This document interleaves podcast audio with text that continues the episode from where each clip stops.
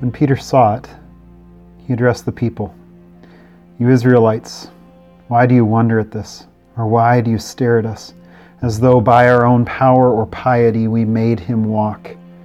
The God of Abraham, the God of Isaac, and the God of Jacob, the God of our ancestors, has glorified his servant Jesus, whom you handed over and rejected in the presence of Pilate, though he had decided to release him. But you rejected the holy and righteous one and asked to have a murderer given to you. And you killed the author of life, whom God raised from the dead. To this we are witnesses. And by faith in his name, his name itself has made this man strong, whom you see and know. And the faith that is through Jesus has given him this perfect health in the presence of all of you.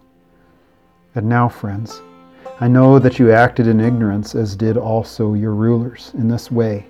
God fulfilled what he had foretold through all the prophets that his Messiah would suffer.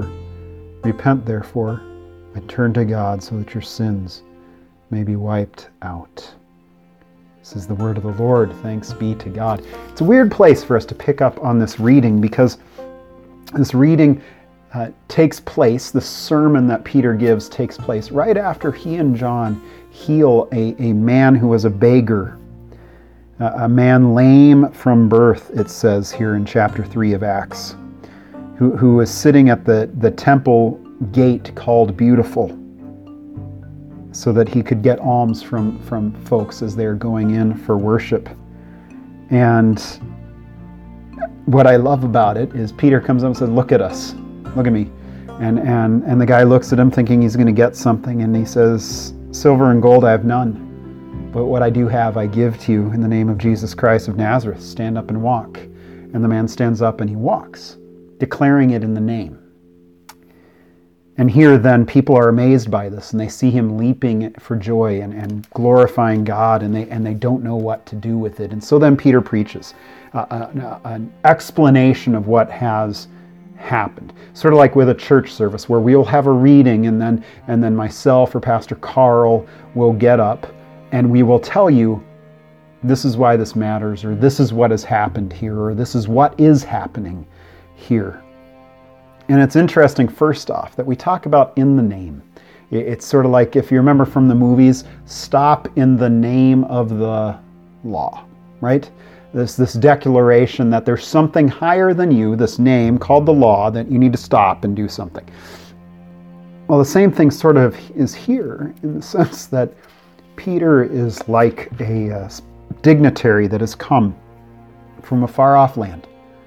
And he's come with the authority of the king that he serves in order to do something. And so that is what Peter does. In the name of Jesus Christ of Nazareth, get up, walk. And he does. The power that Peter carries with him coming in the name of Christ, he is able to do that. And so then he preaches to the people who are amazed by this. And, and he does exactly what it is that preachers are supposed to do and what we as Christians are supposed to do. He first he, he, he explains what happened.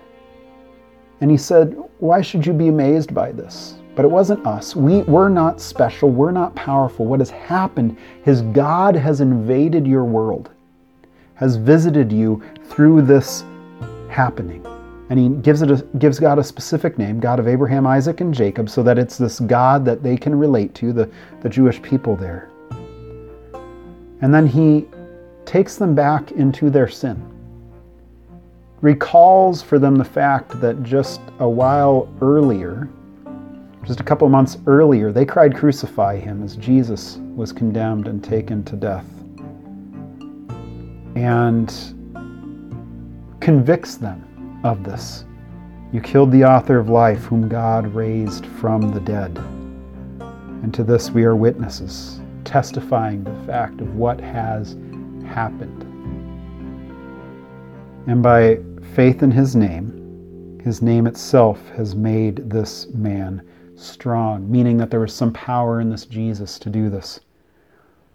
And then eventually he goes on to, to, to say, well, this, This one whom you killed in ignorance, he is the one that is the name above all names. He's the one who has come to do an amazing work in you. And by doing this miracle, it has paved the way for me to open up to you the fact that there is one who comes with healing and power to be able to even raise the dead.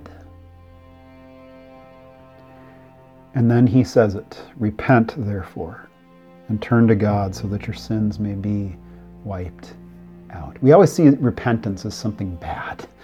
But repentance is not this, oh, I'm such a bad guy. Oh, I'm just, I deserve to burn in hell. Oh. No, it's quite literally saying, stop following after other gods. Stop following after other things. Stop putting your faith in all these other things that don't satisfy, that don't do these things, that don't bring you life, that continue to fail you.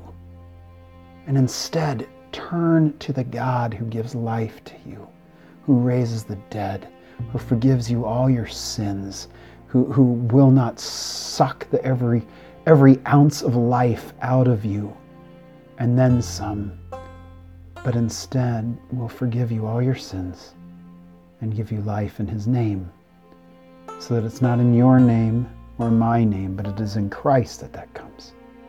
And that's the conviction that Peter comes to, and it's the conviction that comes to us too, right? Reminding us of what, have, what happened in Jesus, but being reminded that that happened as foretold by the prophets, so that we might know where life is to be found, and that's in, that's in Christ.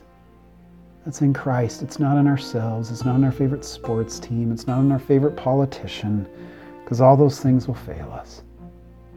But it comes to us through Christ. Let us pray. Holy and righteous God, you are the author of life, and you adopt us to be your children. Fill us with your words of life, that we may live as witnesses to the resurrection of your Son. Jesus Christ, our Savior and Lord, who lives and reigns with you in the Holy Spirit, one God, now and forever. Amen. Go in peace, serve the Lord. We'll see you tomorrow.